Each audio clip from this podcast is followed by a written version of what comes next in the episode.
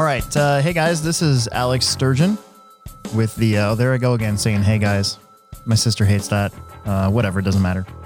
This is Alex Sturgeon with the Hobbytown Hobbyplex, and this is a special edition of our Hobbyplex Show podcast. We're here with Luke Hughes, who is... what are you? I am the vice president of the OmaHawks RC Club, Omaha, for 2020. Vice president now. Yes, sir. Were you like something else last year? I believe I was a secretary last year. Officially the secretary. Yes. Nice. So we're here to talk about the OmaHawks, and RC flying, and we might get into some drone ID stuff later. But first, let's get to know Luke. Go ahead and tell us about yourself. Well, I am actually from originally Norfolk, or Norfolk, as some say. Yep. 80 miles up the road. Were you ever part of that flying club up there? The North Falcons. North Falcons, yeah. I was never a part officially, but I did get a few lessons from them. That's actually how I got into the hobby a little bit. I actually moved back to Omaha. I was out on the West Coast for about 10 to 12 years. College took me out there and such, and I just got back about 8 years ago, which it seems like yesterday. What did you go to school for? I actually went to school for aviation. Nice. Yeah. So like real airplanes. Real airplanes. Oh, man, that's great. So I grew up in Norfolk, moved down to Omaha when I was about 19, 20 years old.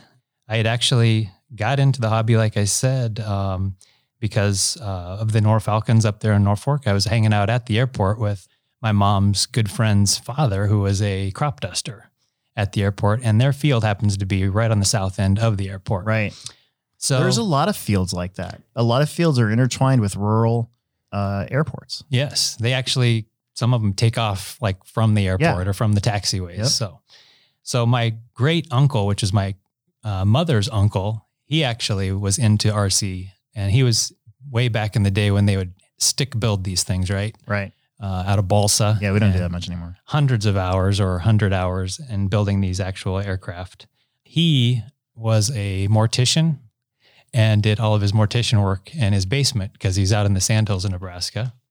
And so I would go down there and check out. On one side of the basement would be the embalming bed and all of his mortician work, and the other side would be RC airplanes. Did you ever see any dead bodies down there? Well, I saw some, the draped. Dude, that would freak me out. So I was naturally like poised to look at the RC stuff versus the other side of the Yeah, that'd be a smart idea. But anyway, I was living in Norfolk. I was interested in it, but his house was 5-6 hours away. Did want to get into it. He turned me on to the old Great Plains PT-40. Mm-hmm. If you're familiar, the PT was Perfect Trainer, 40 size nitro motor. Yep. 14 years old I was. Yeah, that's pre-Avastar days. Yes. So I stick built that baby. He turned me on to that particular kit because it had good training characteristics or qualities, and it took me probably, I don't know, I didn't keep track, but I'd say over 100 hours as a 14-year-old kid, and a bunch of CA glue and cut fingers and stuck together fingers, right? Yeah. That's kind of lost now. You don't see that very much anymore. I mean, basically we're gluing foam together, but that's about it. Yeah. We can get into that as far as what's available out there in just a bit. But to wrap up my intro, I learned how to fly these things, and I learned how to crash them real quick as well, because they didn't have technology like they do now, which we can talk about. But flew them a little bit. And then once I got to be about 17, 18 years old, got into the full-scale stuff, was really interested, and went on to get my private pilot's license and such, and ended up ultimately going on to college to make it somewhat of a career. So is that your career now? It's actually not. Oh, there you go. That's a lot of us that go to college. Right. So a lot of time, a lot of money wrapped up into a college education, and I'm doing something completely different. But you do know how to fly real planes. I do. I'm still current. And do you get to fly that often? I fly as much as I really can or want to. Is it a thing, like, you don't own your own plane, do you? I don't. So is it a thing where you have to like borrow a plane? How does that work? Yeah, you essentially, it's kind of like renting a car. Okay. You get checked out in certain aircraft, and then you're ready to go. Oh, okay, I see. At the two local airports, Millard and Council Bluffs, I'm checked out to fly about anything they've got. Well, that's pretty cool. Single, multi-engine, commercially rated, and have an instrument certificate as well. So that's really good. We go fly right through the clouds and head wherever we want to go. Nice. Yeah.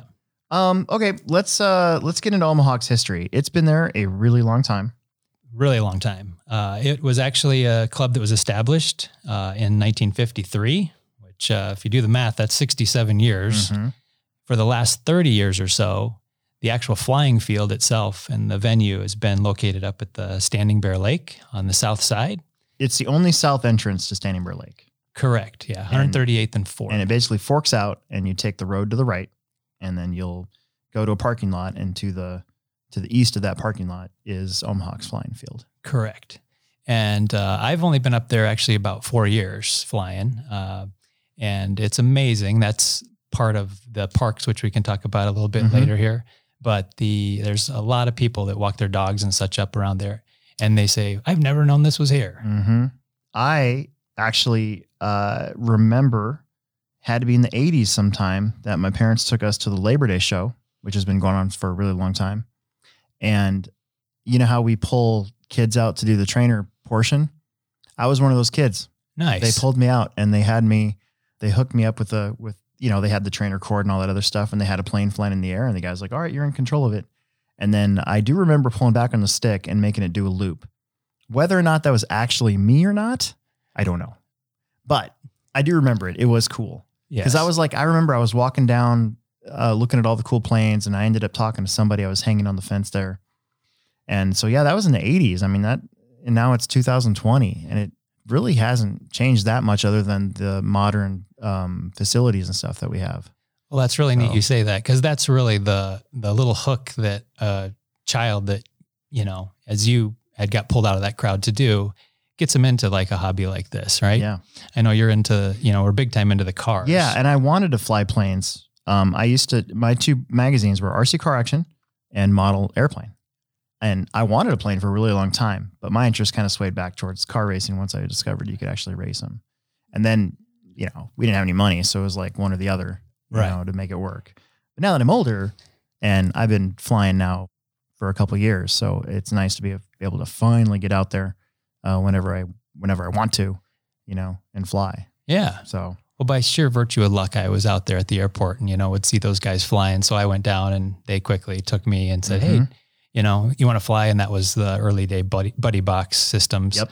But I too had a magazine that featured the Ida Grove, Iowa show. Yep. Do you remember that from back? I don't, but I know of it. I've been to Ida Grove. So Byron Originals was a brand that built. They originally started, I believe, doing fuel. Okay? Yeah. The nitro fuels and stuff. And then they quickly went into creating their own. Yeah. They had some airplanes. Models. Yeah.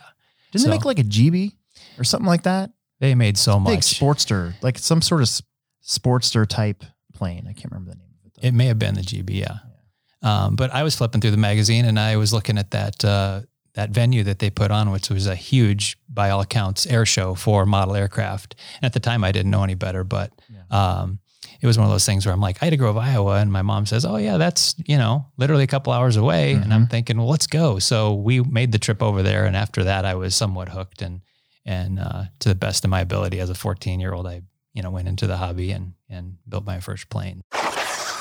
So we're at Standing Bear Lake. Standing Bear Lake, it used to be out in the boonies. Because I remember, again, growing up, I think I saw Haley's Comet at Standing Bear Lake when there weren't any homes there. So there was no light pollution. So you could actually see stuff like that. And now there'd be no chance to get that done. So tell us how it works with the city of Omaha and the OmaHawks. Like it's a partnership, leased, right? Like a partnership. Yeah. So that dam was built or established in about 1977, I believe. And the city of Omaha actually leased the land around that lake from the Corps of Engineers on a 50-year lease. So 77, we're coming up on a 50-year lease here soon, right?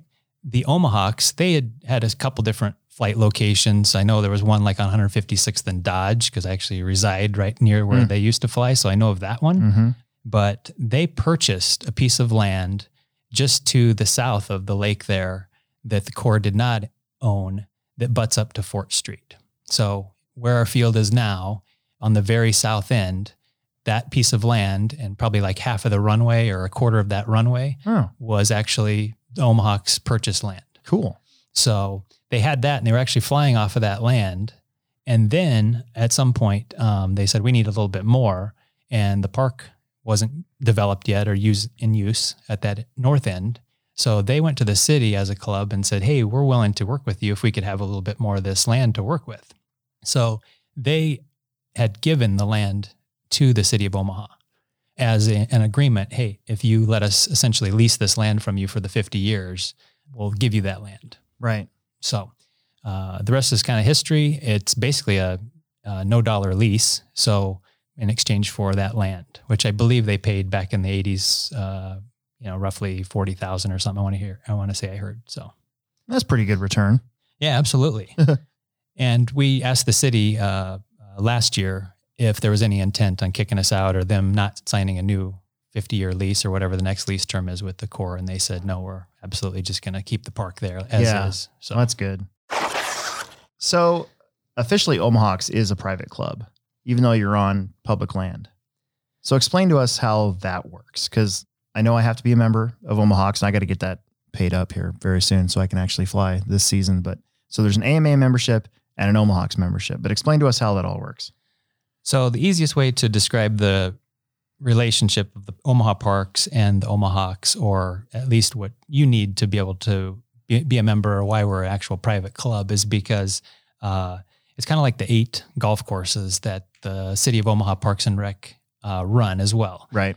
You just can't go golf because it's a city park and you're a taxpayer and I want to go, take a golf, outing. So you're not really entitled to that round of golf. They still need to maintain that premises, mow the lawns or mow the grass and maintain their mowers and such. So we're similar. We just ask for a membership fee. Our membership fees are $75 a year. And mainly those dues go towards the mowing. A lot of it, a huge portion of it. Yep. The other just goes towards general, expenses, possibly some prize money or prizes or something for our club events or even the hot dogs and sodas we have at our, little cookouts. We do have, you mentioned the AMA, which is the Academy of Model Aeronautics. You've got to be a member of the Academy of Model Aeronautics in order to join our club, basically. Right. And that's a protective layer. They actually protect you as a hobbyist by, ensuring you the liability if you were to lose control or have a flyaway of your aircraft. And the OmaHawks field is actually an AMA sanctioned field, is it not? That is correct. Is that how that works? Uh-huh. Yeah. So when the club built that field, or at least laid out the runway and the safety fence that's up there and the parking lot, even down to that parking lot or that timber fence that's there, those are all dimensions recommended by the AMA's safety code. So very strict. We've went through those steps to actually make that a flying field. So I have been a member of ROAR, which is the like racing or RC car side of sanctioning organizations. And I've actually been competition director, which was on the executive committee. I was that for a couple of years, and ROAR's kind of the same way. Like if you put in for a national event, cause you got to bid on it, there's no money involved in the bid process, but you do have to show that your facilities and your track meet the guidelines laid out by ROAR. And we get, for some events, we get more than others for bids. And it was very easy to go, well, this one doesn't even fit. Like they don't even have like a wall around the track. So that one's out, right? Or if they're the only ones that put in a bid or maybe one or two, and we really like the facility, we just, we'd have to talk to them and be like, hey, kind of want to give you these nats, but you've got some work to do on your facility. Otherwise, the insurance won't cover it if something happens. Certainly. And that's what's really important about maintaining your specs, basically. Yeah, absolutely. And has the surrounding growth around Standing Bear Lake really affected Hawks Field that much? I mean, it sure is possible for a plane to just like lose signal, take off, and end up in Hillsboro, which is to the south, right? But I mean, has there been any pushback or anything like that? No, knock on wood, we've been in the clear. We've never had a substantial incident. Yeah, the advancement from the 72 megahertz radio systems now to the 2.4 gigahertz is obviously a huge advancement. Yeah, I bet that would help a lot. Yeah, I mean redundancy and the signal losses are real nil now. Right. We still have members that do fly 72 megahertz, which is totally fine. And they are, you know, relatively safer. Yeah. Because you don't have as many people potentially on those frequencies anymore. One thing I want to mention too about the AMA, you know, besides just the fact that they're sorry, we like to go off on tangents on this show, so not a problem. But I just want to mention they're a great resource, obviously, maybe like your venue was for the RC cars, right? They're real helpful with advice, you know, if your club's in need. We actually, you know, are in touch with them quite a bit. You know, we're, you know, fairly substantial size club. So last year we applied for a couple grants that they offer. One was to help improve our field, and the other was for an actual event that we received some money on. Well, that's good. Yeah.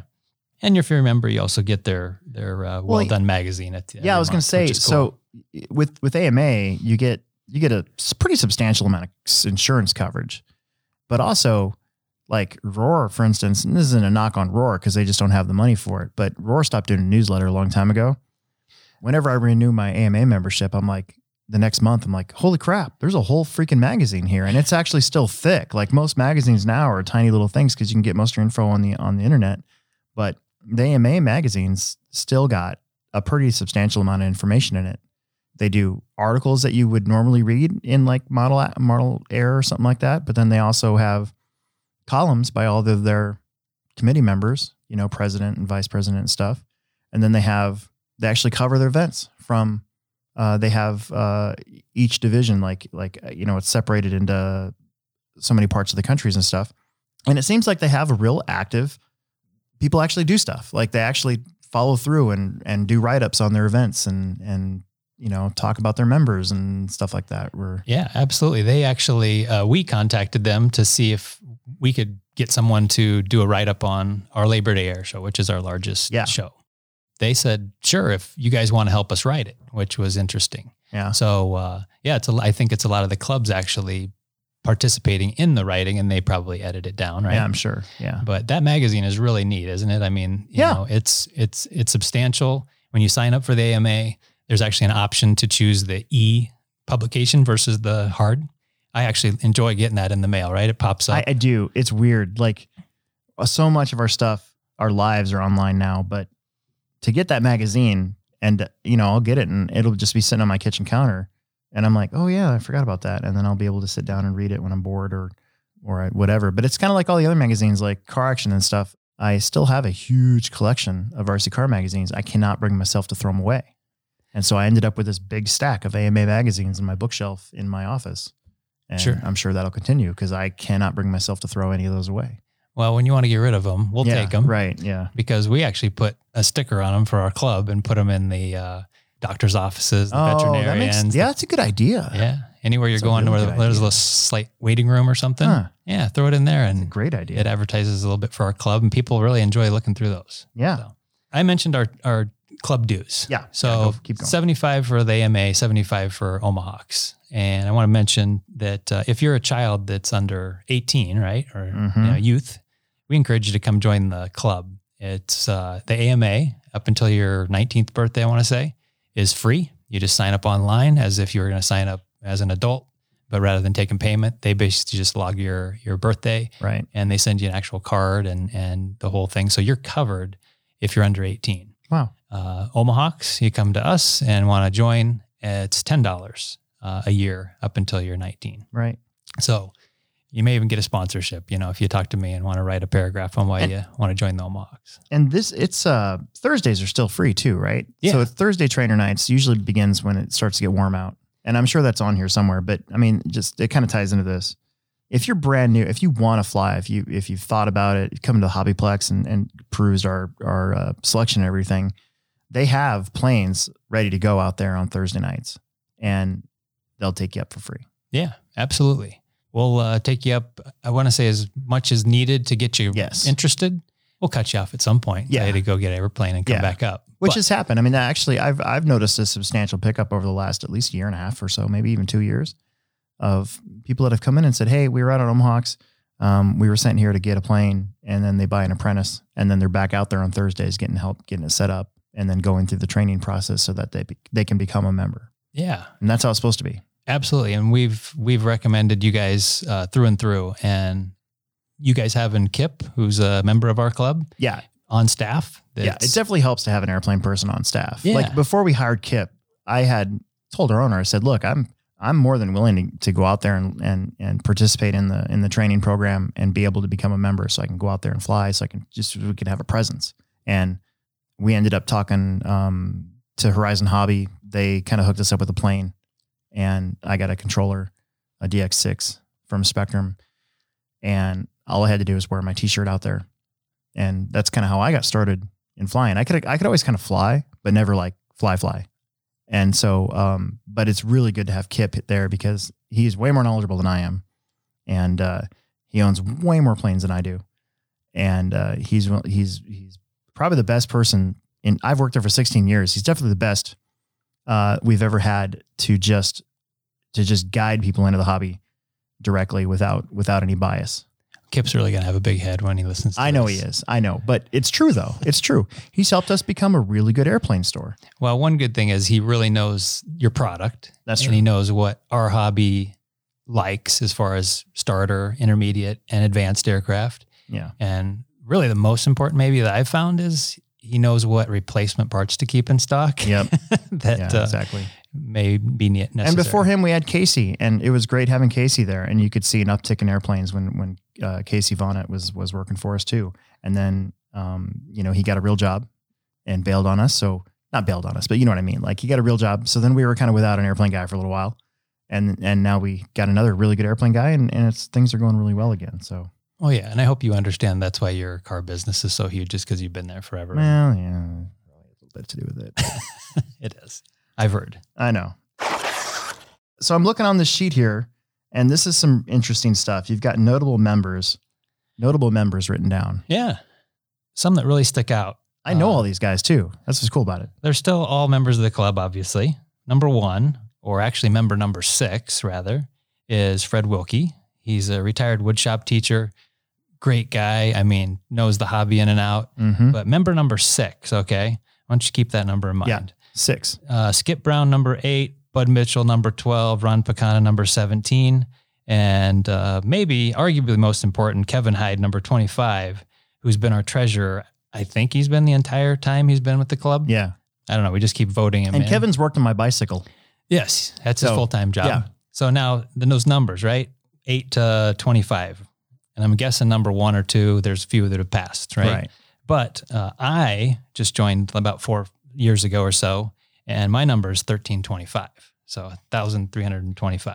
If I had my wallet, I'd get out my OmaHawks card and say what I was, but I know I'm up there too. Yeah. I'm like 13 something. Now we do have a guy, Paul Edmonds. He's number 430. We mentioned Byron Originals. He worked for them up there at the air show for quite a few years. He and his wife, Cindy, actually got married on the air show grounds. Apparently she drove the tanks in the air show. He flew the planes. I mean, they're super into the hobby. His OmaHawk member is number 430, but just to give you an idea, I looked him up on our website. His AMA or Academy of Model Aeronautics number is 922. I looked, and mine is like 1,137,000 something. That's crazy. So he's been in the hobby a long time. Super neat guys. We have some, females that fly up there too, including my daughter. Yeah, it's not just 12. Dudes. There's some women up there that fly. We totally encourage it. My daughter's out there. And, lots of kids. Oh yeah. My kids, both my daughter and my son. I know my son, your son's up there. My son Emerson, he was like, Dad, when we had our apprentice, I'm actually going to get a Timber this year to replace my apprentice. Cause I sold my apprentice actually to you for trainer night. And then I'm like, oh man, I miss having a high wing, like trainer, slow plane. So I'm going to get another one this spring. Well, I'll help you out with that. Probably. Yeah. But he, it was crazy because, he had never really flown before. And he took my apprentice and I told him, I said, dude, this is really easy. I'm going to put on full safe mode for you. Put on full safe mode. I had my trainer link hooked up. It's a DX6 and a DXE. So you don't need a cord. You just got to hold the button down. Mm-hmm. So after like 3 minutes, I'm like, dude, I'm just going to go sit down. So I sat down on the benches, still holding the button, and just watched him fly for 10 minutes. And then he's like, Dad, can I try and land it? I'm like, whatever, go for it. And after about 4 attempts of going around, he landed it. Absolutely. So, and that's my antidote when I'm helping people at the store. I'm like, my 11-year-old kid landed this plane the first time he ever flew it. So, I mean, you know, he's really good at RC cars, but sometimes that doesn't transfer to planes very well. So I know that these trainers that we have now are just fantastic for that sort of thing. Yeah. I'm not going to one-up you, but I'm going to one-up you. Yeah, go for it. You can do whatever you want. Because my son, he was 6, and he was vaguely interested, but, you know, by sheer virtue of me strong-arming him into the hobby. Now. Yeah. Over a winter, I got the Real Flight Sim. Yep. Okay, Real Flight, I think it was 6 or 7 at the time. But, you know, it flies almost to the T. Yeah, like super aircraft. Good now. So I tell people it's really good, especially for the orientation. You know, you're flying in one direction and once you come back towards you, it's opposite, right? So it's just that muscle memory and not being able to think or not having to think about it. Yep. And particularly the landings and approaches. There's one slight flaw with that where you can't see the runway. Yeah, exactly. But I tell people just to go through the motions and then, you know, they eventually get it. But my son, 6, learned and I forced him to keep it on the non-first person view because all the kids love that. But, he ended up flying that sim, you know, probably 10 times over the winter. And then we took him out with the Apprentice and I had him on Buddy Box. And I'd say after 3 or 4 flights at age 6, he was landing the plane. Yeah. The stuff, we're super lucky to have the stuff we have now. I mean, this is, I'm looking in here and we're kind of getting towards there, but before with only balsa wood airplanes, let's see, when it was 2004, I was hired in 2004. I made an attempt to learn how to fly back in like 2005 and 2006. And there was the foam stuff wasn't even close to being good back then, period. It was kind of that weird plasticky foam stuff. I crashed an Avastar trainer and I was like, I don't want to do this anymore. Yeah. Because I was devastated. Sure. Because I felt so bad because I wiped out a trainer plane that wasn't mine first off, but also it just didn't sync well with me, you know?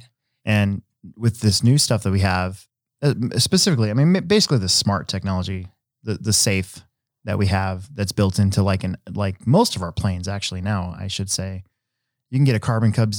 Is it a Carbon? That yellow one? Is it the Carbon Cub? Yes. S+, I think is what it's called. Safe Plus. Yeah. So that's a good one to start off. A Timber is really good. And as I already said, the Apprentice, those all have this safe system built in. And it basically what it does, it's got 3 levels, full safe. It doesn't have as much throw. There's basically no way that you can flip the plane over because it limits your ailerons. Correct.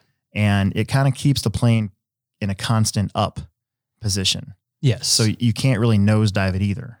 That's correct. And those are kind of the 2 big things with beginners that can kill an urge to go fly, basically, is if you pile drive your airplane into the ground by putting forward on the stick instead of pulling back on the stick. You know, I've done that. Actually, I had a T-28. I did that. I was trying to practice flying upside down. Right. And so I was inverted. And so I should have done this when I did that. And it went this way. And I was like, oh crap. Bam. Right into the east grassy knoll there at OmaHawks. Yes. T-28 gone. I demonstrate that maneuver every year at the air show. If you haven't noticed. It was foam, but man, it was gone. But, and then you can put it on intermediate. So it gives you a little bit more throw and a little bit more kick, and then you can turn it off. Correct. And that specific program set up for these beginner planes now makes it so that just an average person off the street can really come in and be successful. Yes. And one key element to that, you know, what I usually recommend is the simulator because it's super, you know, good for the money. Yep. And then, yes, making sure you get a proper aircraft with like the safe system. Yep. And get help from us. Yep. And we'll talk a little bit more in a bit about our Thursday night training nights. Yep. But we're welcome. You know, we love to help you. That's one of my favorite things. I have some fun planes I like to fly myself, but I'd much rather have a new person come up and actually learn. And it's really cool now too, because the buddy box systems used to have this wire and it was kind of cumbersome. You had to be kind of standing right next to one another almost sometimes, no matter what. And now, at least with the Spectrum stuff, I don't know how Futaba and those guys work still. I'm a Spectrum guy myself, but I assume they've got the same technology or close, right? I think so. But basically, if you have a Spectrum radio, like I've got 2, I've got a DXE and a DX6. You can bind your trainer to the same plane as your DX6. And so that's how you can kind of take over. And so like I was saying earlier with my kid, he had my main radio, my DX6, and then I had the DXE off to the side and, it's the opposite. Well, it's the opposite. What you do is you bind one of the transmitters to the receiver. Right. And then that transmitter actually allows you to pass through with the other one. Right. Yeah. That's how that works. Yeah. It's the wireless trainer feature. If you Google it or want to look it up on YouTube, Spectrum's wireless trainer. It's available DX6 and up. Yes. And there's some really interesting features in there that you may not, sounds like you don't even know. I don't even know. I just know that, I did have to actually read the instructions though, because the trainer box, for whatever reason, it killed the power at first. Sure. And I was like, well, this gotta be a button or something like that. So I had to go back and actually read the instructions, which I never do anyways.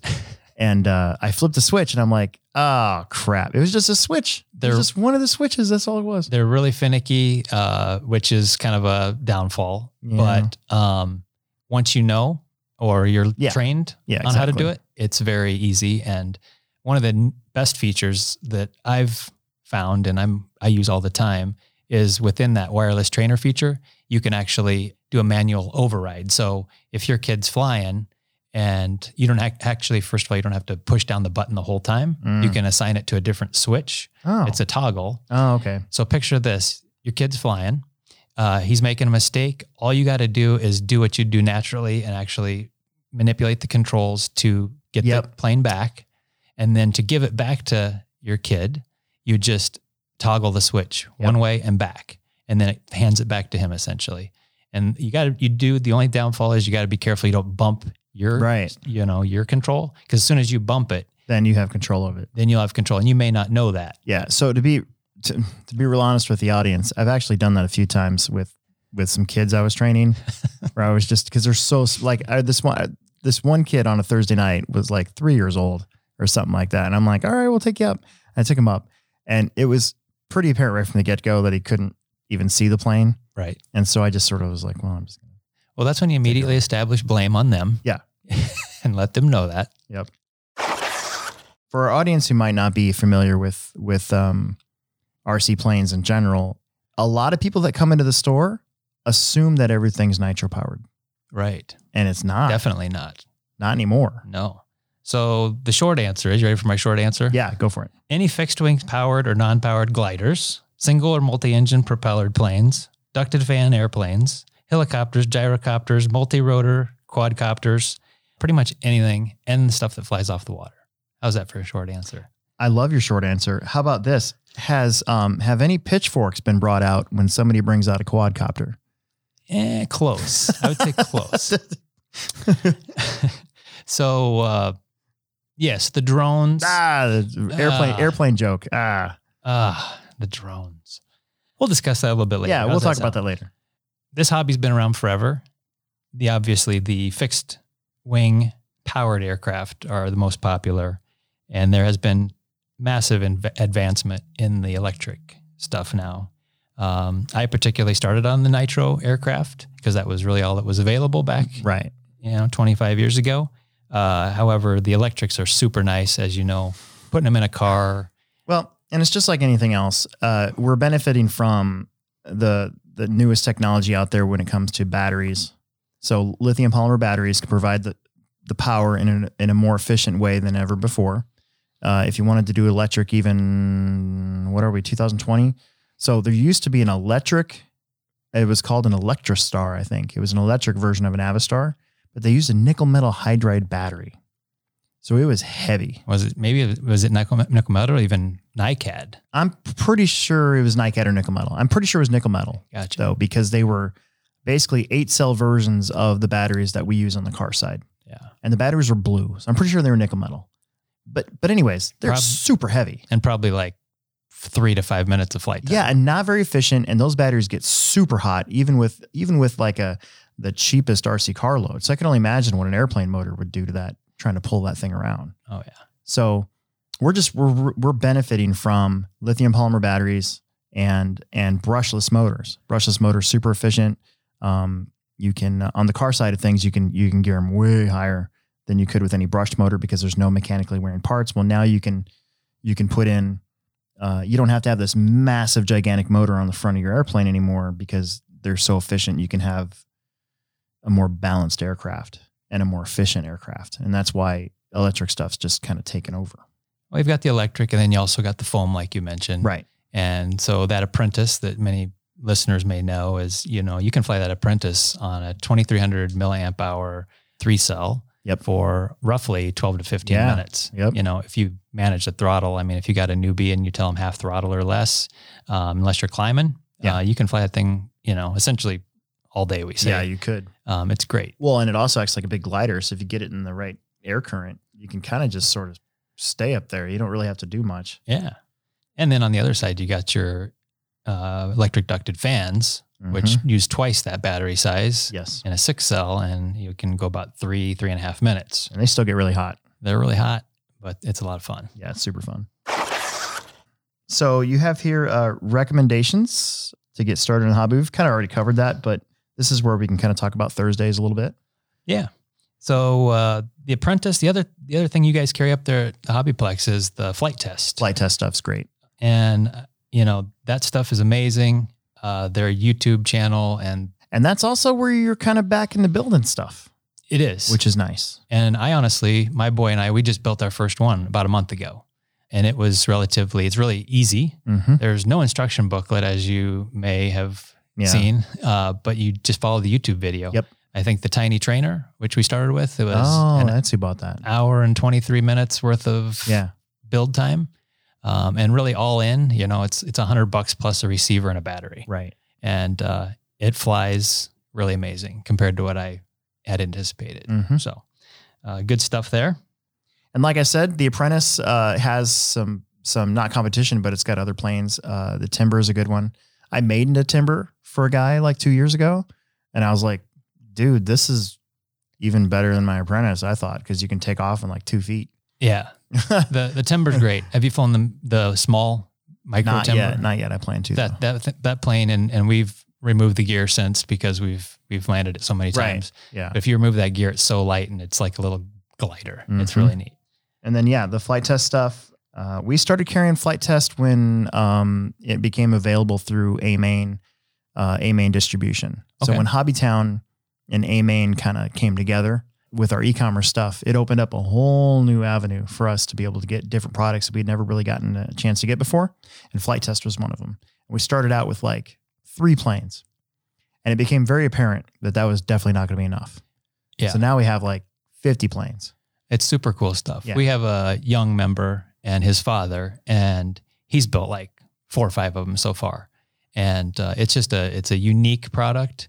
It's a lot of fun. I appreciate you guys keeping the stuff in stock there that is necessary, like the foam board and stuff. The foam board, and then the completer packs. The power packs. Make it really easy. Yeah, yeah. Yep. That's really great. And we're actually, as OmaHawks, so we're doing a little test here in March, but we're starting somewhat of like a build night to trying to bring back those builds versus just going out and flying almost ready to fly. Should do that at Flex. We got the space for it. Well, let's talk. We have a venue set up for March, but we want to do another in fall. Yeah. And possibly like a fall, winter, and then a spring again. Yeah, that'd be awesome. Yeah. Consider that there done. There you go. Yeah. Right. Can I talk about the field renovation? Absolutely. Because that's pretty important stuff that we got there. Well, you asked earlier about, you know, the actual venue and issues with the trees or something like that. In 2018, there was a lot of somewhat overgrown trees. They'd been there for 30 years. Mm-hmm. And particularly on the east side of our flying field, there were some, you know, big trees that were just plane catchers. Mm-hmm. So you mentioned Casey earlier. He was president, I believe, at that time. And he kind of spearheaded the removal of all those trees. And I was actually right after I got here or became a member. Yeah. I was involved with going out there and helping cut down some of the stumps. But that summer, they massacred those trees out there, I guess. And it was a huge undertaking. Yeah, there's a lot. When you say plane catchers, it's pretty funny. Every once in a while, somebody walking through the woods will find a plane and bring it into the Plex. Well, particularly in the fall after the leaves start falling, stuff starts showing up. Yeah, it hasn't happened. It hasn't happened in the last year and a half or so, but the last one that was brought in was a Tower Hobbies trainer. Huh. And it looked really old. Okay. And it was nitro. So it was old. Yeah. Been there a while. Not much we could do with it. The engine was like locked up and all that other stuff. Well, in 2019, so last year, those listeners that don't know, we have a 40-foot wide by 500-foot long asphalt runway. Right. An actual paved runway. it was in pretty rough shape. And yeah. We've got a 500-foot grass runway parallel, right, adjacent to it. And we keep that up enough and short enough where you can land on grass as well. Mm-hmm. And then on each end, opposite end, the north and south, we've actually got approximately 500 feet of overrun there. So there's almost 1,500 feet of landing space. And I always joke, I say, I could bring an actual Cessna in there and land it. Taking off might be tricky. Yeah. But in an emergency, though, you could land at OmaHawks if you really wanted to. I think I've had a few buddies that I fly with that have always asked, like, hey, has anybody ever landed there? We've had some paragliders, I guess, that have landed there, and Able One.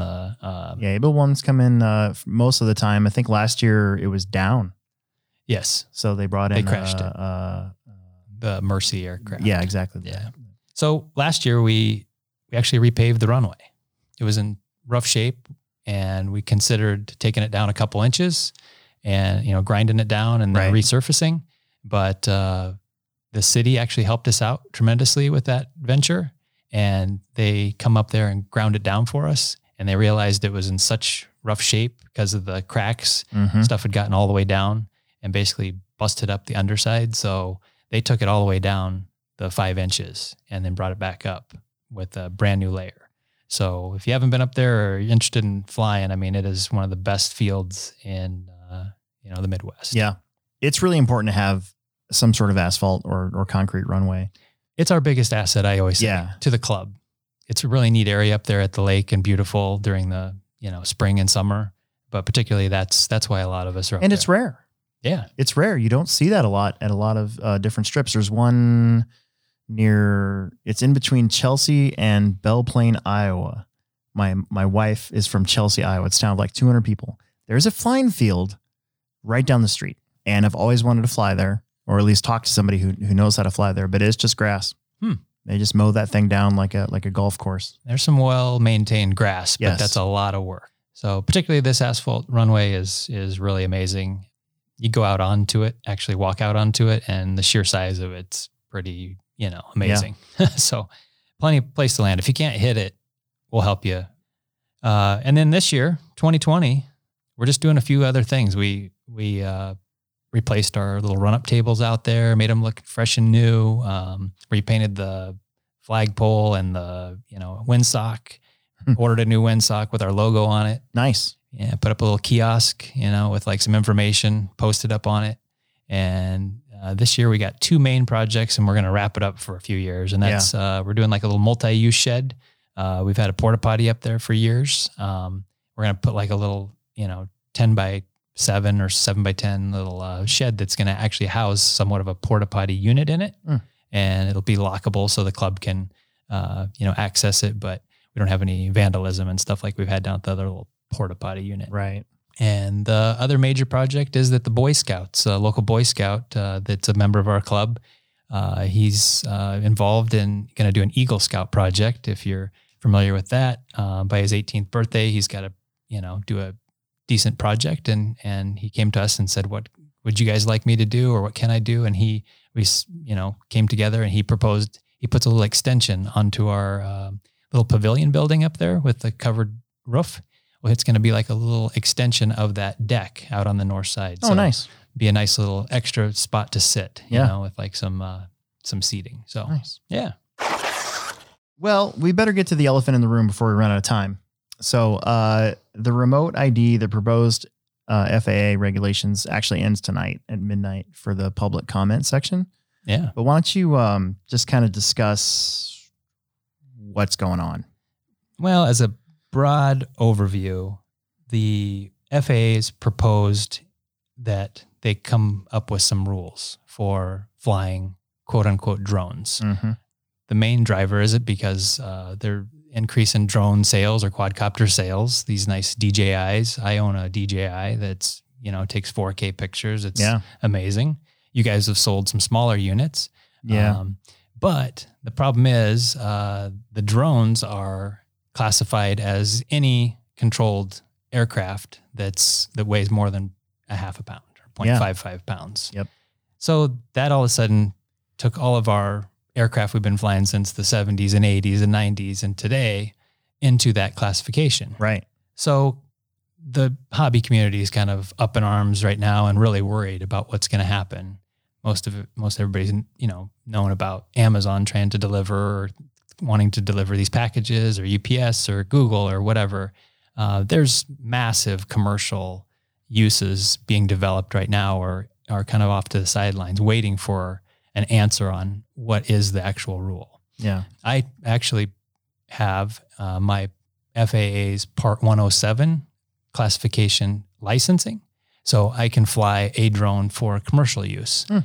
So in the general aviation world, I cannot fly you and your family to Chicago for the weekend for hire unless I am registered with the FAA. Right. So it's very similar. Like the FAA just doesn't want you out with your DJI taking video or pictures of real estate because you're more than likely going to be operating above people and businesses and traffic and everything else.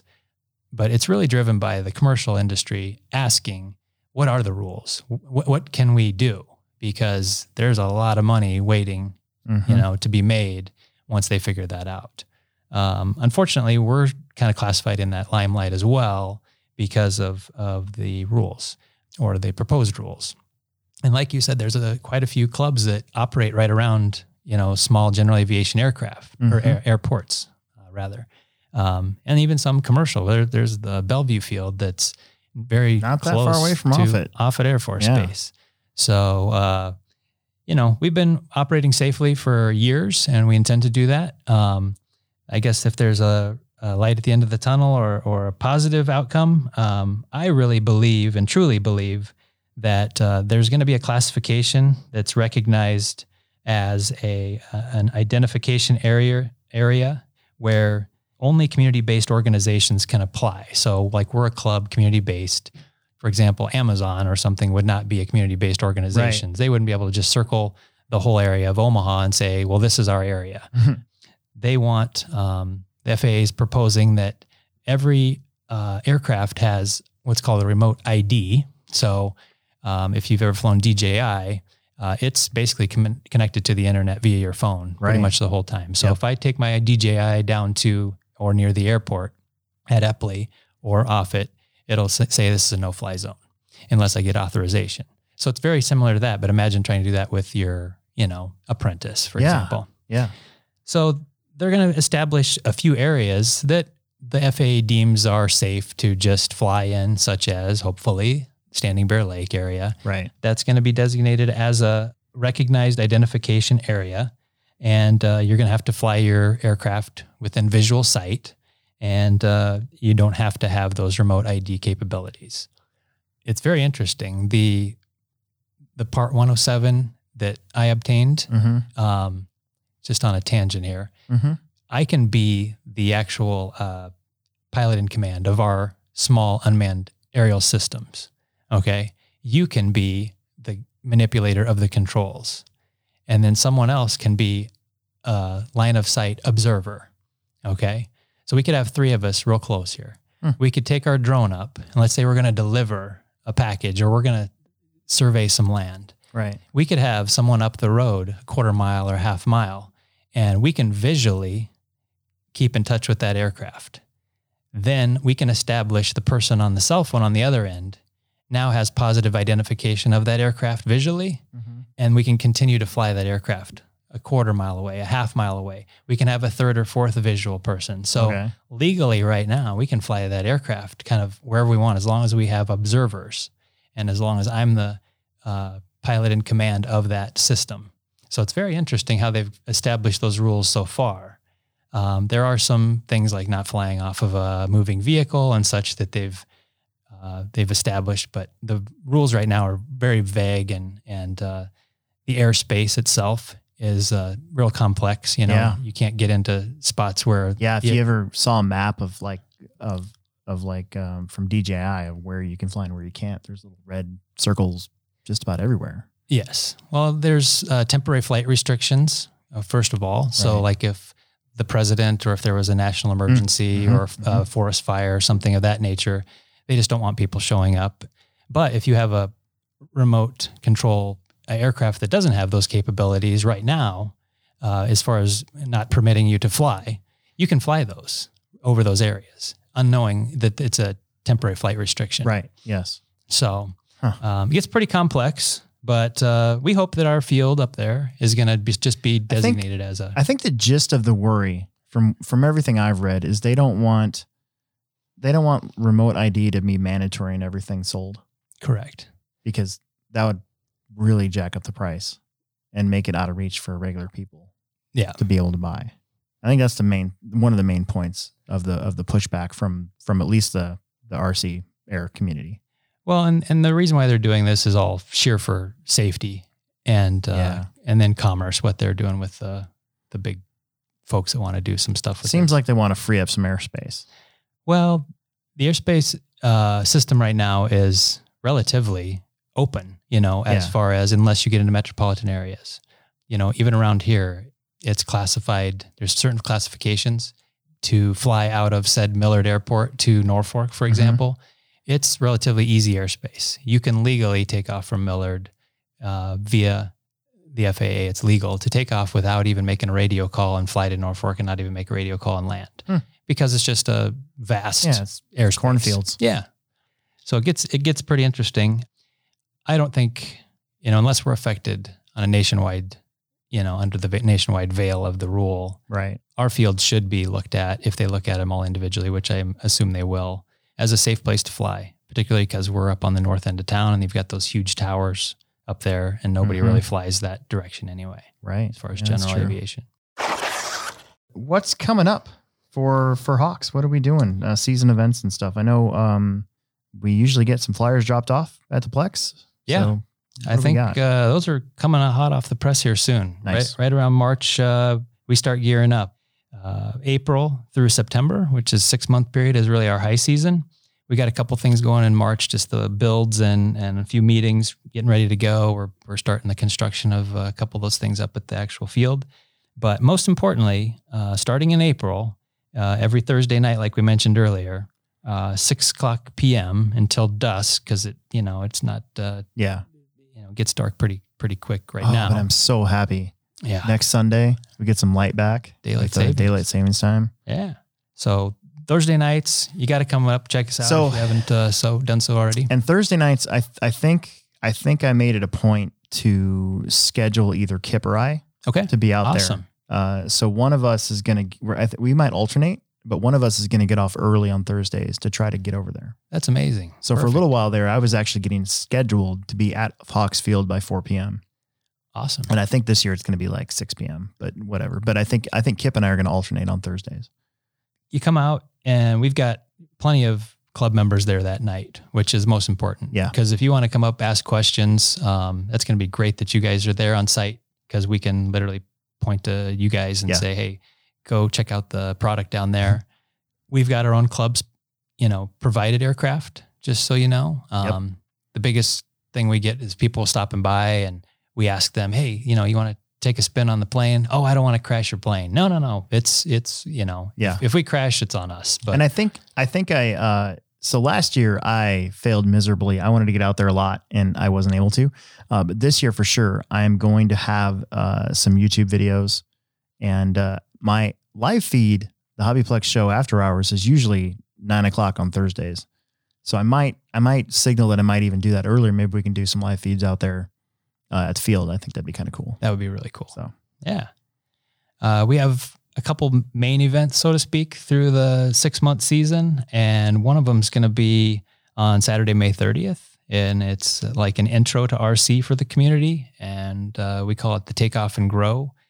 The Academy of Model Aeronautics actually kind of coined that term. It's mainly to take off and grow your club on a local level. Last year we did it in good fashion and we had great turnout and a lot of folks, we went over from kind of A to Z, similar to like what we did here tonight, which was pretty neat.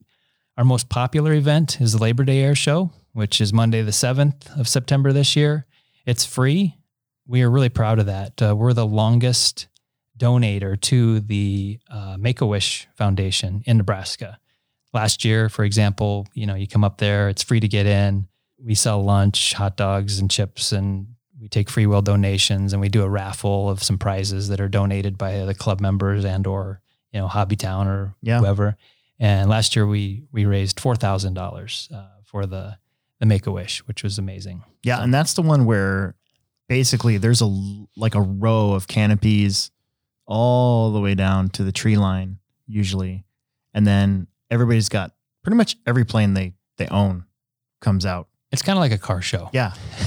and it's just a lot of fun. I'm guessing you'll see a couple hundred aircraft. And that's usually when Dean's jet gets up there. Dean will fly off actual turbine engine jet plane. Yep. Which we let him fly that day. Yep. It's fun. And Dean's a 80-some-year-old. He's also a mention member. And tons of aircraft people and lots of fun. You know, it's just it's a great, you know, day for Labor Day. So if you mark that off, you got nothing else going on. It's amazing. And I always have Mondays off. That's why I get to go to that all the time. And then sprinkled in amongst the rest of the 6 months. And you can check our OmaHawks Facebook page or OmaHawks website, which is omahawks.org. Correct. Yes. And I think it's just facebook.com/OmaHawks. Yep. You'll have our list of events there as well. But we've got a pattern competition, which if you're unfamiliar with that, it's a precision flight type venue, and it's real popular. Quite a few folks from multi-states. Yeah, lots of different places come for that one. Monday nights this year, from like dusk for an hour or so after, we're going to be doing night flying. We got a couple members that really got into putting LED lights on their planes and such, which is kind of a neat deal. So we're looking forward to that. Float flies, we float fly off of the lake itself early mornings, 8, 9 o'clock in the morning down by the dock. The old timers bring up their real old time stick build airplanes and they fly real slow and such. Those are just neat to come up, check out. Gliders, biplanes, a quadcopter event, and even combat, which we're going to do with those. Combat's pretty fun. That's where you cheap build some planes. You have a stringer attached to the back of it. And the goal is to cut the string off another plane. Did I get that right? Yep, absolutely. So there's usually a lot of collisions. Yeah. We're going to go flight test this year. Oh, nice. Really? Yeah. Ooh, I might even do that. So you're probably if I could build a flight test. Upticking your flight test stuff. Great. Before and after. Get a Spitfire. That'd be cool. Yeah. Oh, just general flying. Yeah. Like, oh, yeah. So if you remember so this is what I do. Like Mondays are my day off. So I'll be doing this, but then it'll still be light out usually when I'm done, I think. So I'll probably have my plane with me and stop by there. I usually try to get in at least a couple batteries towards the end of the night, sometimes after work. If I get off early enough on the weekends, we close at 6. So there's usually not enough light in the middle of summer that I could get in a couple packs there. But I mean, as long as you remember, you can pretty much show up whenever you want. Yeah. And as long as nothing's going on. A lot of folks ask me that are up there walking their dogs or passing through. They say, when do you guys fly? Well, or not to be too crass or anything, but I have caught a woman in a bikini up there once sunbathing. You had to end the Monday night show on that, didn't you? Yeah, I did. Yeah, it was pretty fun. Well, anytime I tell people, if you want to see us fly, if it's a summer evening, about an hour or two before sundown, the winds die down. It's gorgeous. And you can always tell, like I live near Standing Bear Lake, so I always look off to see if I see a plane flying. You can usually spot a little black mark doing some, tricks or whatever. So, well, and fingers crossed, we have a member that actually built a weather station that's transmitted over the airways. And we're planning on putting that little ticker or whatever on our website. So you'll be able to actually look and see. Oh, and we're working on if we're going to get cameras that actually, transmit over our website. So we may be able to see like a webcam if anybody's up there or not. Yep. We'll kind of see how that goes, but, any evening that's just gorgeous. Like they can be here. We're more than likely you'll find a couple people up there. Sweet. Yeah. I think we'll end it there. I think we got in a lot of information about the OmaHawks. The Hobbyplex has been a proud supporter of that Labor Day show for a long time. Yeah. We usually donate some product to that, to raffle off. And we love having them. It's only 10 minutes away from the store. So it's really easy to go back and forth and promote that field. And you get to see all the guys that come into the store, buy stuff, are out there flying and everything. And it's a lot of fun. Our club is a lot of fun, and we really appreciate you guys too. 'Cause, the relationship we have and being able to come down there and grab stuff, it's just been great. So, yeah. Cool. Well, so omahawks.org. And then on Facebook, you can usually, I think I found it just by typing in OmaHawks. It comes up in the search. It's really easy. Yep. So check it out. And that's it for now. So Luke Hughes, thanks for having coming me. In. Yeah, thanks for having me. This was great. I'm glad that we were able to do this. I'm Alex Sturgeon. We're going to sign off. This is a good show. We had a really good show. So thank you.